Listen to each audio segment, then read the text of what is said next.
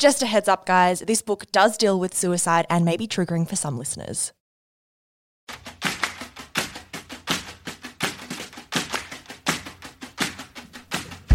Hello and welcome to the May instalment of the Shameless Book Club. This month we read the debut novel from Aussie author Allee Richards called Small Joys of Real Life. The book follows Eva, a pretty successful local actor who accidentally falls pregnant to a guy called Pat, who she just met a handful of times but really, really liked. It's just that by the time she realizes she's pregnant, Pat has died, and she is forced to reckon with a world where she raises a baby to a father she misses, but also never really knew. Flanked by her loyal but equally flawed best friends, Sarah and Annie, Eva begins to question her career, her future, and even the people she surrounds herself with. Joining me to unpack this complicated but relatively pacey read, I have my co-hosts Michelle Andrews and Annabelle Lee. Hey, what's up? Hey, ladies. Hey, ladies. hey, team. I'm really excited to have this conversation with you both. So, to start today, let's jump right in. We will start where we always start, and that is with some background on both the author and the book.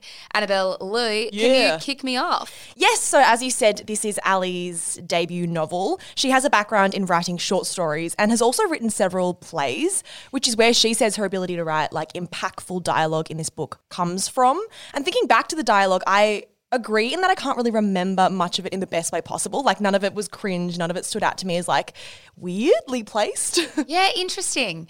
Ooh, Zara, please. no, no. To be honest, there was only like one or two times where I read a conversation and I was like, feel like that's not a real life conversation. Like that's not how my conversations would happen. Oh. On the short story thing though, you could see that this felt like this is going to sound like the silliest observation of all time. This felt like a giant short story Oh. in the way that it sort of dives into one thing and sort of tells the story of a journey, but there is no real beginning, middle, end. Yeah, It's sort of- gotcha. it's a bit area. Yeah, that's totally fair enough. I hadn't thought about that, but you sold it to me very, very well. so I'll get on board with that premise. Look, I don't have a heap on the background of Allee Richards simply because, as you guys said, she's only just really making her way in the fiction world. She is currently working on her second novel. A lot of the early reviews that I saw for this book made a parallel between Allee Richards' writing and Sally Rooney's writing, and I've just got to say I'm a little bit tired of that happening. I don't, I don't. Do you guys agree with that? No. No, but I get it. It's like this edgy way of writing about young adulthood, I guess. But isn't young adulthood just inherently edgy? That's and exactly therefore, right. anytime we talk about people in their early 20s, now the like gut reaction is to go, Sally Rooney.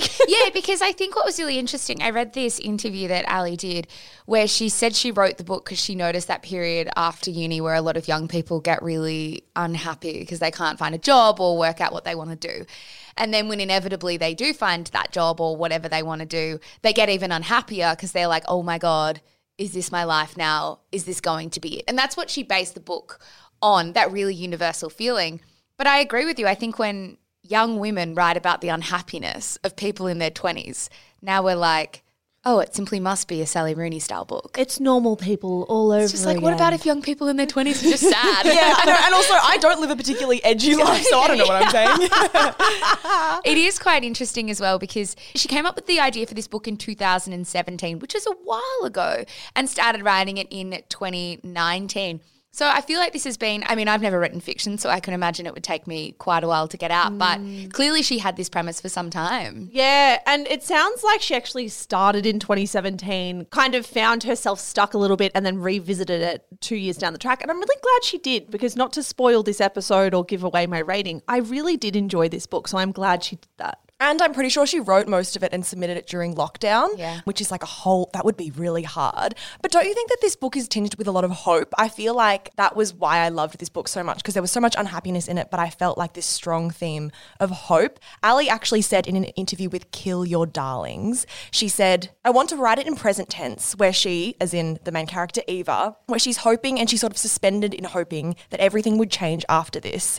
So she made like a conscious effort not to write in past tense as if like it was all tied in a neat bow and it was Yeah. like this happened in the past and now I know where I am. It's like no, it's happening in the present. She's working through it, but there's this like element of hope of something great could happen next. Yeah, that's so interesting because I do definitely feel like it was more powerful because it was in the present tense because you definitely felt suspended there. Yeah. I believed it to be unfolding in real time. I didn't feel hopeful though. Neither did I, Zara. Thank God you said that. Annabelle, when you said the hopefulness that was like imbued in these pages is what I loved, I was like, I completely had a different experience of this book. I loved it still. But I couldn't stop thinking as I was making my way through the title, Small Joys of Real Life. I've never read a book in my, like, at least to my recollection, that is so disconnected from its title. This book was not hopeful to me. This book was quite pessimistic and and grey and dark and messy. I didn't get hope. No, I the title made more and more sense to me as I actually read interviews with Allee Richards, but not as I read the book. Mm. And she explained, and I hope I don't butcher this, that you know when you do find yourself in those untethered parts of life where you are feeling unhappy, the stuff that does get you through are those tiny rituals and those tiny joys. I just couldn't feel them unpacked as much in the book. I wonder if you're both surprised as well by this fact, because I was, that Allee Richards actually set out to write a book about abortion, not pregnancy. Oh. And that's not at all what happened. Yeah, it's it's interesting, isn't it? Because it's so clear that she did have a message on abortion. So I love that she included that through the character Yeah. of Sarah, and that was done so early on. I actually really value the way that Allee Richards explored a woman's right to choose whether she wants to have a baby or not. I think the way the book was set up in the very early pages with that pregnancy for both Eva and Sarah was really well done. And important. Yeah, totally. And even like speaking to the theme of pregnancy, one of the things I love the most about this book was being able to experience what it was like, you know, trudging through young, early 20s or late 20s, sorry, as a pregnant woman. So I'm glad she made that decision to have Eva be pregnant throughout the whole book. Yeah, let's jump right into characters, right? Because I think the characters are the core part of this book Yeah. rather than the plot. Mish, I'll start with you. Who do you want to start talking about? I think we have to start with Eva. Is Yeah. that okay? She's That- oh, that's fine. She's obviously the protagonist, so I think I have the most to say on her. I read an interview that Allee Richards did with Ramona Mag, and they kind of put to her, Look, Eva's a pretty unlikable main character. What was behind that? And she said, There's a lot of political novels now written by young women about young women. In those novels, there's a lot of really shy, awkward, self effacing young women, and I kind of liked going in there and being like, No, I'm going to write someone who's quite confident. I, for the record, hated Eva. I don't think Eva would be my friend. I would probably want to be her friend because she seems like she thinks she's quite cool and I would kind of want to impress her or like make her warm to me. But she was so fucking cold throughout the entire book. And I hate coldness in real life. I hate meeting someone who's cold. But I love reading from the perspective of someone who's cold because I just find it fascinating. She, yeah, well, she didn't seem to me like she was cold to other people. It was like her inner thoughts and her inner dialogue that was cold to me. I have evidence, if I'm allowed to back You up my are. theory, that she is cold. It's like repeatedly, Eva would just say things where I was like, why are you like this? Like the way she was towards Fergus. At one point, Don't. Oh my God, yeah. at one point in the book, she says, All I ever say is the opposite of what he just said, regardless of whether I agree with it or not. Like, why? And then there's another point in the book where she is just intentionally cold with her friends. On page 170, Annie asks her, Is the baby kicking? And Eva responds, I don't think so. Then the reader is told this I do think so. It's nothing like I thought it would be, but it must be that because what else could it be? I don't know how to explain this, so I just say no. That's your best friend trying to connect with you over something as simple and basic as your baby's kicking inside you. How wonderful.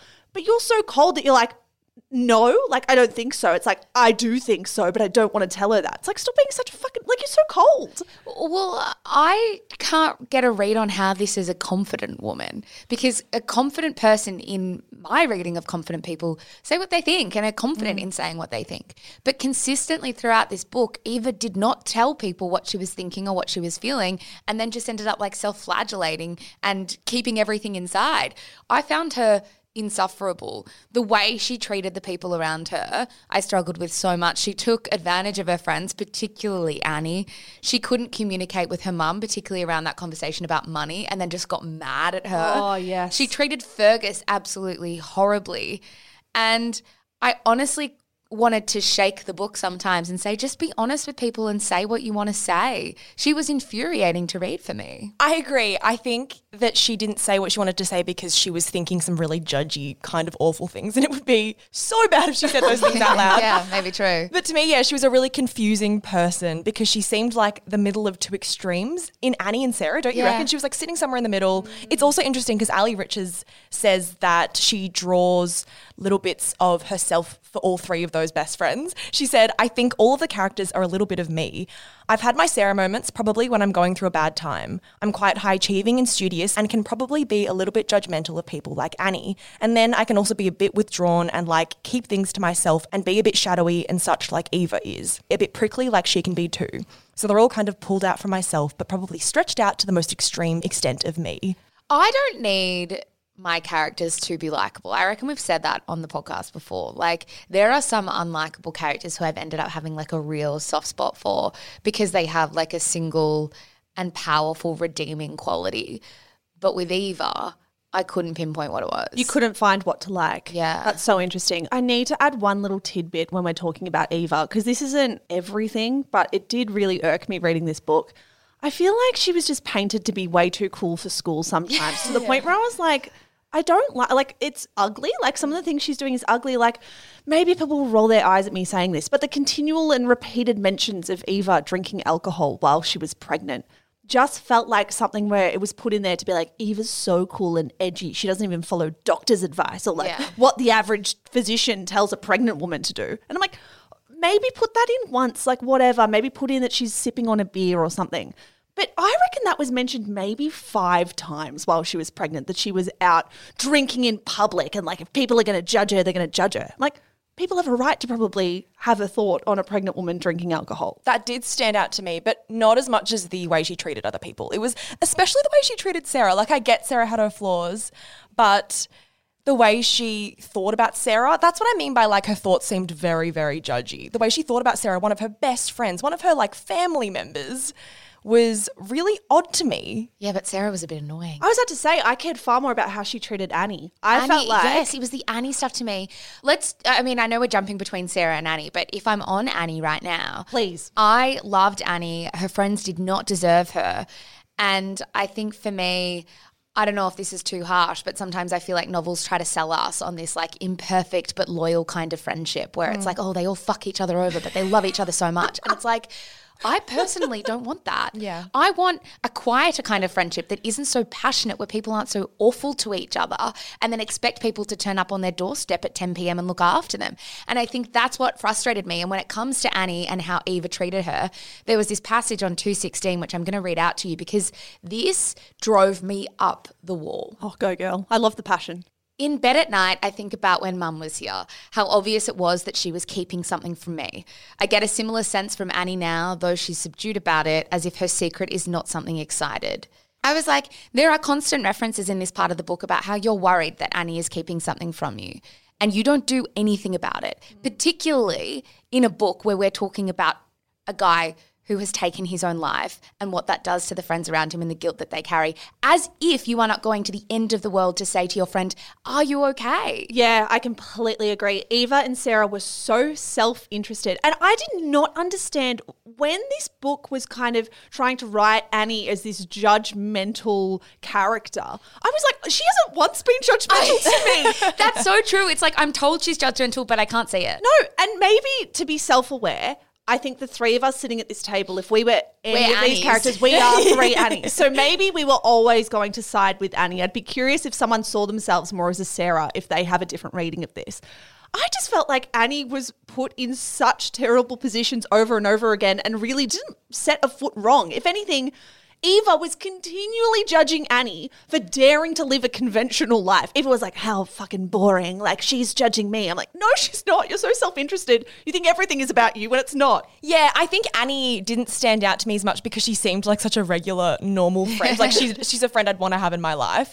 I don't know why I was drawn so much to Sarah's chaotic energy because I don't really know anyone like her. I don't see like a shred of myself in her. But I think it just baffled me to read how poorly Eva treated her. And I just felt bad for her. I felt a lot of sympathy for her because she was a layered person that was very insecure. So interesting. I thought they both treated each other really badly. Like there was that scene where Sarah looked at Eva across the group on this was like very early on in the group and said you better lose some weight then like sarah was also pretty awful there were multiple mentions in this book as well sorry about how these three women in their late 20s may i add i often thought i was reading 21 year olds but i'm guessing they're supposed to be 27 28 yeah. 29 repeatedly going to each other to share very important news. Like Sarah told Annie that Eva was pregnant. Annie told Sarah that Eva was moving out. And I was just thinking this being like, why isn't Eva and Sarah going to each other and communicating with each other about this shit? If I was living with you, Zara, and I decided I need to move out, Yeah, I know. why the fuck would I send Annabelle to Because you're a coward. And then, like, what is going on? Why are we writing these people like they're so immature? Well, one thing I really wanted to talk to you guys about on the Sarah thing is the random part of this book now with hindsight is how awful Sarah was when Eva got pregnant at the start. Yeah. And I get she was going through a bit when she had her abortion and I think maybe Allee Richards was trying to communicate the complexity of that, but she was so mean out of nowhere. And then also out of nowhere was just so into it by reading what to expect when you're expecting. And I was like, when did this change? Like overnight, suddenly all of the bad things that Sarah has done and said about Eva's pregnancy have just been erased. Like she was awful. She was hard to read. When Allee Richards also first started circulating copies of this book to her friends, she said in an interview, when the early copies first started circulating, two friends of mine both told me how much they disliked Sarah. And then some early reader feedback was that no one was liking her, and I started getting really worried that I'd failed in writing her. I think back on that point about unlikable characters, I much prefer reading an unlikable character like Sarah than I do Eva. And I'm trying to kind of make sense of that. What is it about the character of Sarah that I find better to read? Is it because we're not privy to Sarah's inner thoughts so we can like assume a lot about her? Maybe it does tie back to her insecurities. Whereas Eva, we know she's just maybe a horrible person Yeah. inside her head. Yeah, we fill in the blanks, and Yeah. maybe in those blanks we give the benefit of the doubt. Whereas with Eva, there is no room for that because we literally have every sentence filled for us. I think as well, naturally, when you're reading a book about the 20 something experience, the party animal, there's something endearing about that. Even when they're self destructive, even when they do things like lose their jobs, those characters give you permission to validate the messy parts of yourself. Yeah, Yeah. that's probably very, very true. Let's talk about Fergus as well before we go on because I've got to be honest. I feel like Fergus kind of gave me the ick at the start, but then. I had to really fight back on that because I realized we were just seeing him through the eyes of Eva and mm. she had the ick. And he really, towards the end, he really did seem to have like a good heart and like tirelessly pursued her when he knew and she knew that she was never going to be interested. Like, the scene when she's sleeping in his bed. Also, I wanted to read something else out on page 226, if you don't mind. Go for it. So, this is a passage when they're going to the movies together. And this is what she says I'm sitting across from the old Fergus, the one who irritated me when I first met him. I wonder why it is that this annoys me. Something as innocuous as liking a movie. I suspect his enthusiasm is put on, or maybe it's that his enthusiasm feels like a rebuke, like he thinks I'm not capable of feeling that passionately about something.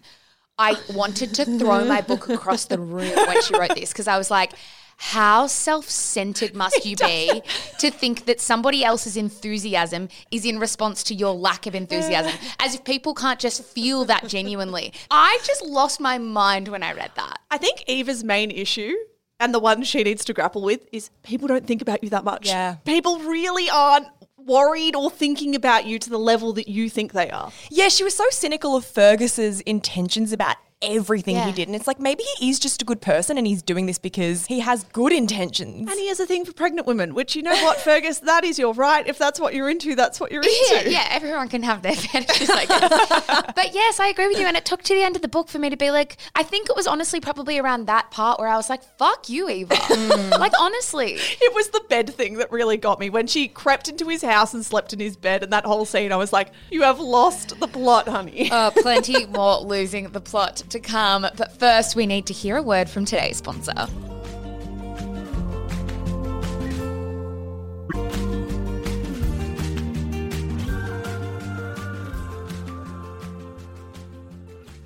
Alrighty, team. I really wanted to spend some time talking about one of the major themes of this book, which felt very much like obsession. I really wanted to talk about the storyline between Pat and Eva because we really barely got any insight into the two of them together, but it was such a core part of this book.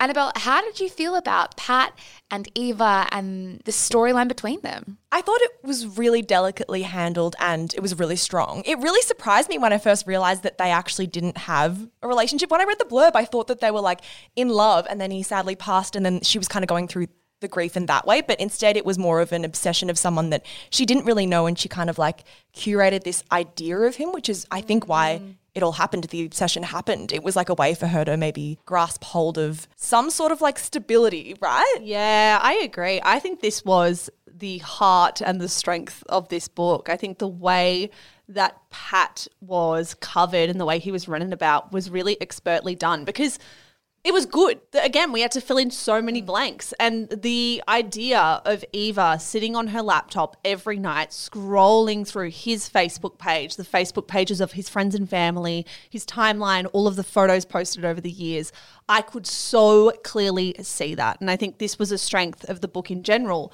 I could see a lot of these scenes play out and I could believe a lot of these scenes happening. And the obsession and that kind of I think we've all gone through it where you've gone on a few dates with someone and you've pictured your whole life with them. Mm. Like you you're obsessed with them so far because you haven't figured out any flaws or weaknesses.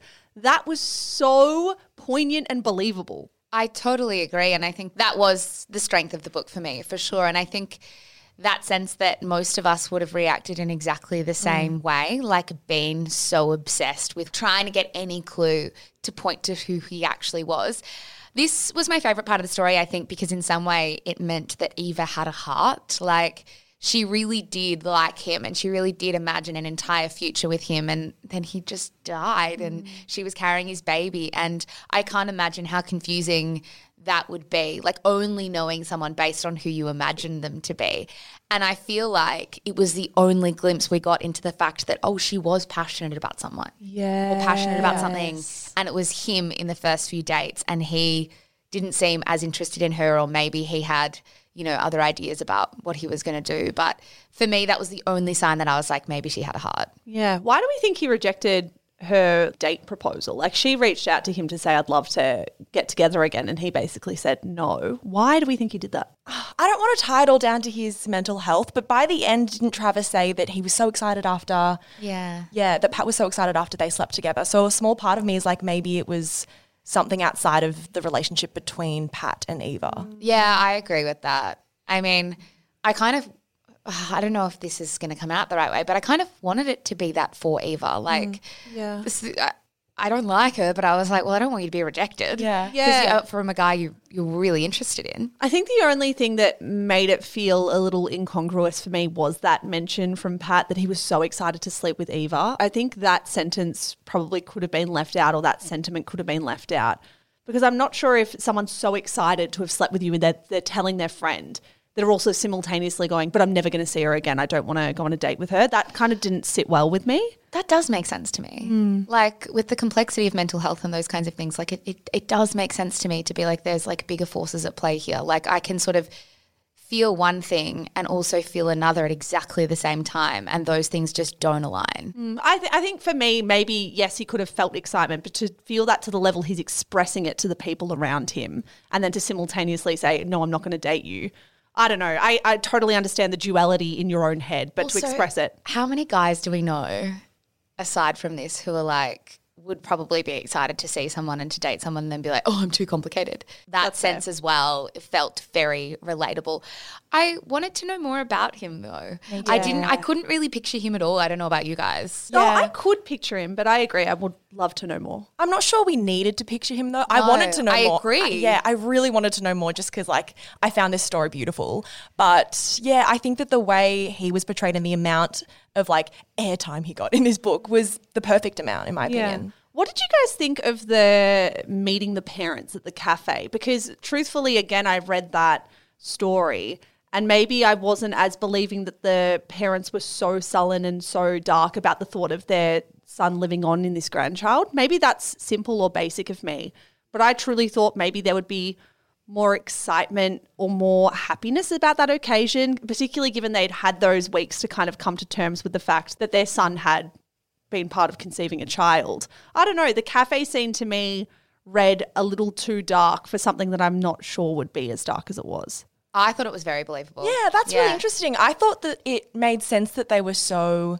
shut off from Eva because it would be a lot to consume, very overwhelming. Mm. Your son just committed suicide, and then this woman comes who is like very far into her pregnancy with your son's baby. It would be a lot. I think it would be different in a couple of ways. Firstly, if they found out about the pregnancy earlier and she wasn't walking into this cafe with this huge stomach. I also Yeah. think where I don't think a couple of weeks would be enough to get your head around it at all, particularly with the trauma of losing a son in this way. I believed it wholeheartedly. And I think when Annabelle said at the top of this episode, I did feel hope. This was probably one of the one areas of the book where I did feel hope because I, I think I mm. knew in my gut they weren't going to stay like this. Like it was Yeah. going to bring them joy. And that was like a very nice thing to think about that this could be like one part of their lives that could bring them joy at this point. But I believed it wholeheartedly that they were confused and overwhelmed and sad and dark about everything. Yeah, I think the way Allee Richards wrote about Pat's mother and the way that grief had physically changed her over the space of what, eight, nine months was really poignant as well. I think I just have an example in my own life where basically an identical situation has happened and it was a very different outcome, very different response. So to read this, I was like, oh, okay, that was an interesting cafe exchange to me. Yeah. I also want to talk about how this obsession with Pat kind of did carry over into Travis, someone we haven't actually mentioned today. That also made sense to me. You know, I mm. can understand how you'd also trawl through Travis's Facebook page because he is really your only connection to Pat. It just started getting a bit less realistic to me when she started just like randomly calling him every night. And I thought that was like a deeply unfair thing to do to someone who is in the midst of incredible amounts of grief. Yeah, and then when Travis finds out about your baby and who the father is, and he starts messaging you, as in Eva, she kind of like shut him off and like turn her back on him. She was a little smug about it as well. Yeah, like oh, now the tables have turned. Now he's got an obsession with me. Ha. Yeah, I found Travis to be probably the most confusing character in the whole story because we were continually talking about how outrageous he was and how obsessive he was about things. But I'm not convinced that I saw that enough to truly believe it. And like, I felt like we saw so many different kinds of Travis, like the one at the winery who was super friendly and lovely, and then the one at I don't know, whenever they'd go to a gig or a bar, who was just like a bit aloof and confusing. I didn't really know what to make of Travis. Yeah, I couldn't picture him much either. And I agree with you. It felt very much, again, like we were told what his characteristics were, but I couldn't see them play out. There was a passage in the book towards the end as well where Eva is watching an interview that Travis is doing about his music. And I want to read out this bit. The interviewer asks Travis what's coming up next for him, and he says he's going to hit the road. I feel weirdly dejected reading that he's leaving, abandoned, offended that he hasn't told me his plans. I'm aware of how unreasonable I'm being, not letting anyone in, then blaming everyone for how lonely it is out here on my own. Awareness isn't making me act any differently, though. Mm. I'm like, what an unfair relationship that is to have with Travis, considering you barely even have one with him. To like have this expectation that he needs to structure his life around you when at this point in the book you hadn't even told him you were pregnant with his best friend's Yeah. baby.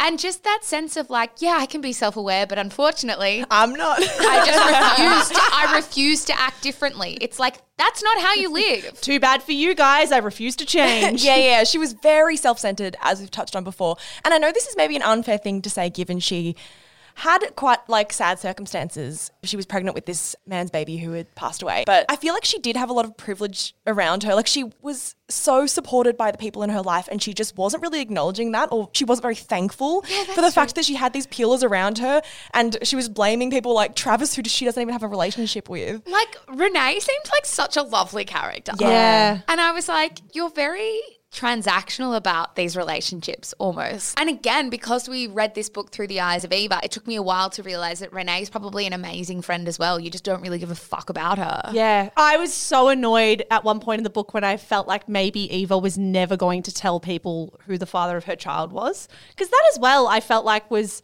inherently selfish. And maybe that's why I had that reaction before to the cafe. I had been thinking for so long, this is a way for Pat to live on. Like, this is a way for his legacy to continue and his family to still have a piece of Pat. What beautiful news that you're withholding from them. So I was so pissed off. Thank God she did. But, like, to be honest, pretty selfish still, I think, to keep that to yourself and not tell anyone. Yeah, I agree. I feel like we are muddy as always with the structure of this episode because I want to talk to you about strengths, weaknesses, and the ending, but I feel like we've been doing that through the whole thing.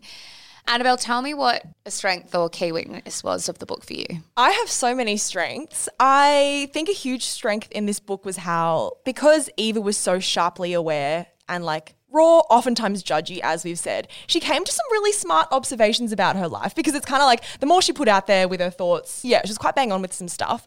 This is tangenty, but I was talking to some friends about family a week or so ago, and I actually referred to this book. I took out a photo that I'd taken of a page and I read it out. This is not really like relevant to any of the themes of the book, but I thought it was really profound. It reads, what Sarah doesn't understand about people in unhappy families, and what it took me a long time to understand, is that you don't make comments about it for anyone else's benefit. It's more about acknowledging your own distance from the pain. It isn't sad, not now.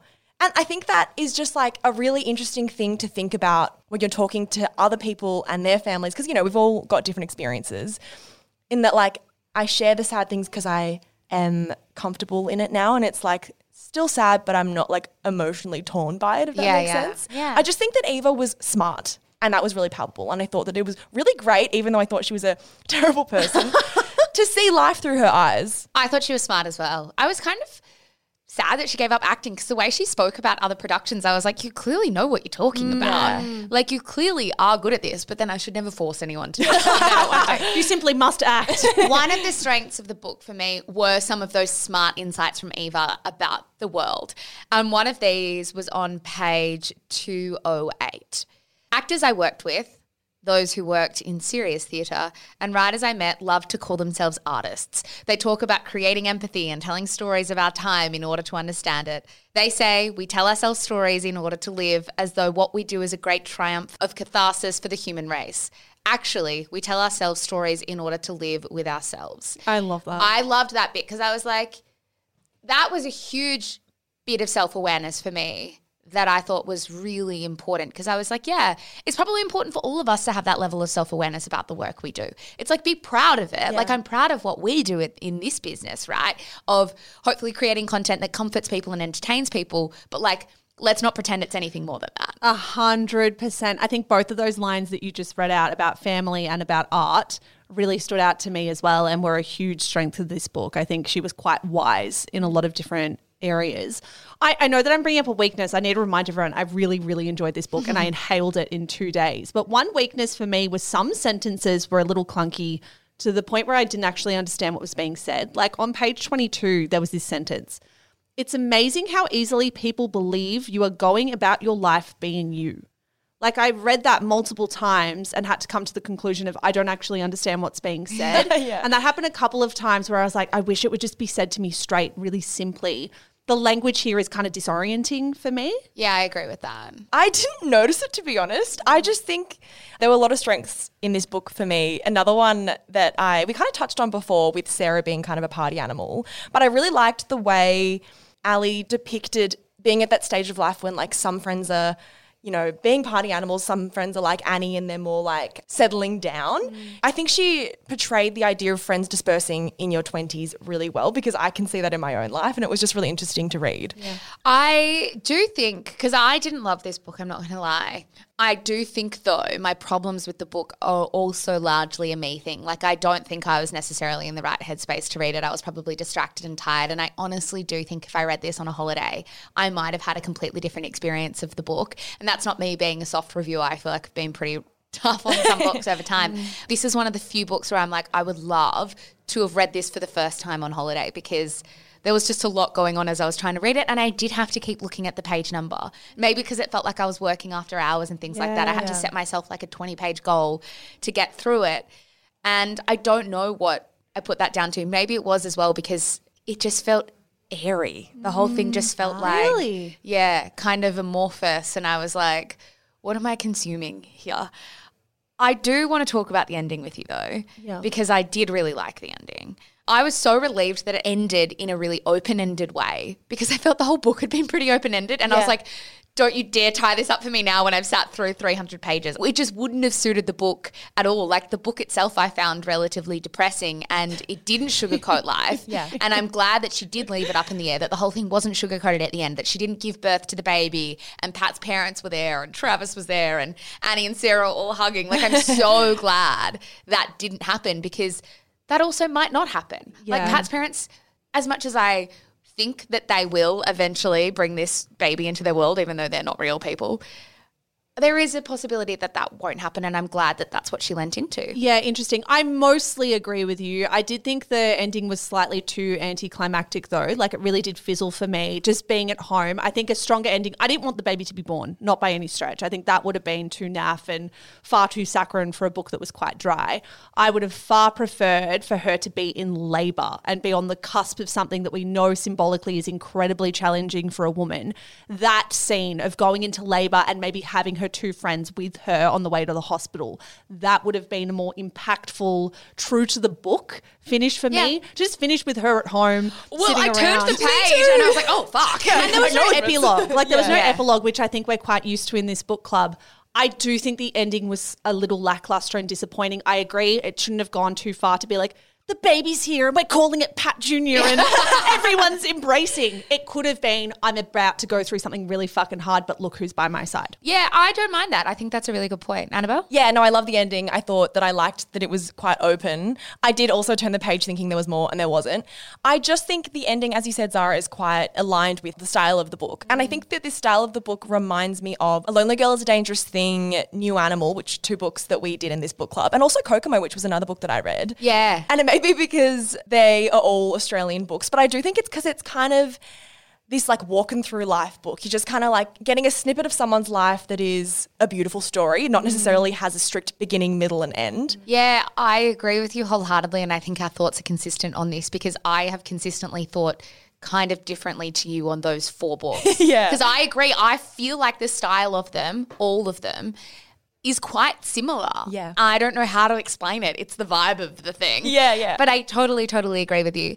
I want to know how you're rating this book. How do I rate it? Michelle, I will start with you. I'm going to go four out of five. Cool. I inhaled it. I did not check the page once, unlike you, Zara. I thought it was really pacey, really well structured, really well written, apart from a couple of sentences that I highlighted before. I didn't like the characters, but I found them super compelling. So, four out of five. Really enjoyed it. 4.5 out of 5 for me. Way. Similar reasons to Michelle. I flew through it. I really liked the pacing of the book. It just was so fast, which is not how you experience the book at all, Zara. Yeah. But yeah, loved it. No, and and for that reason, like I wouldn't not recommend this to people because, as I said to you guys before, I do hazard a guess that I might have been the problem. Some, not not in all of it. It's me, not you energy. In some parts of it, I don't think I was in the right headspace. So if someone was going on a holiday, I'd say take this and try it and see how you go. I will, for my own experience of this book, I couldn't lie to you. I'd have to give it like a two and a half if I am setting myself. I was higher than what I thought. I thought you Yeah. were going to go a two. no, I, if I'm setting myself 20 page and then the next 20 pages to get through a book, Two and a half's generous if Yeah. you're giving yourself 20 page quotas. Have you been a little over generous No, here? I'm not. Guys, She laughs nervously. don't ask me any more questions. And that is it for the May installment of the Shameless Book Club. If you read Small Joys of Real Life and want to tell us your thoughts, perhaps even your own rating, come chat on our Instagram at the Shameless Book Club. Next month, prepare yourselves for sugary goodness because we will be reading The Wedding Party by Jasmine Guillory. Jasmine is one of the biggest names in the rom com lit space, so we can't wait to get stuck into the stories of Maddie, Theo, and Alexa. Here's a passage from the blurb. After an oops, we made a mistake night together, neither Maddie or Theo can stop thinking about the other. With Alexa's wedding rapidly approaching, Maddie and Theo both share bridal party responsibilities that require more interaction with each other than they're comfortable with. Underneath the sharp barbs they toss at each other is a simmering attraction that won't fade. it builds until they find themselves sneaking off together to release some tension when Alexa isn't looking. But as with any engagement with a nemesis, there are unspoken rules that must be abided by. First and foremost, don't fall in love. Dot dot dot. What a classic. This is exactly what I need right now, and I am so excited to dive into it. Well, just wedding energy as well. Bring on the wedding vibe. we uh, haven't read a book with a wedding in it. No, give yet. it to me. I haven't read a Jasmine Guillory book either, so I'm super excited to get into this one. That is it from us now, though, guys. We will be back in your ears on Monday with a brand new and very British episode of Scandal. I was going to say, like, jolly oh, good shot. but like, that's not what the saying is. Toodaloo. I think that's British either. Bye. Bye.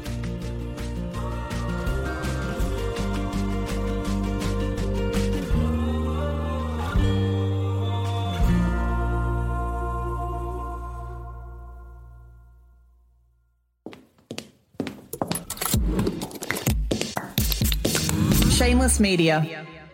This podcast was recorded on Wurundjeri land. Always was, always will be Aboriginal land.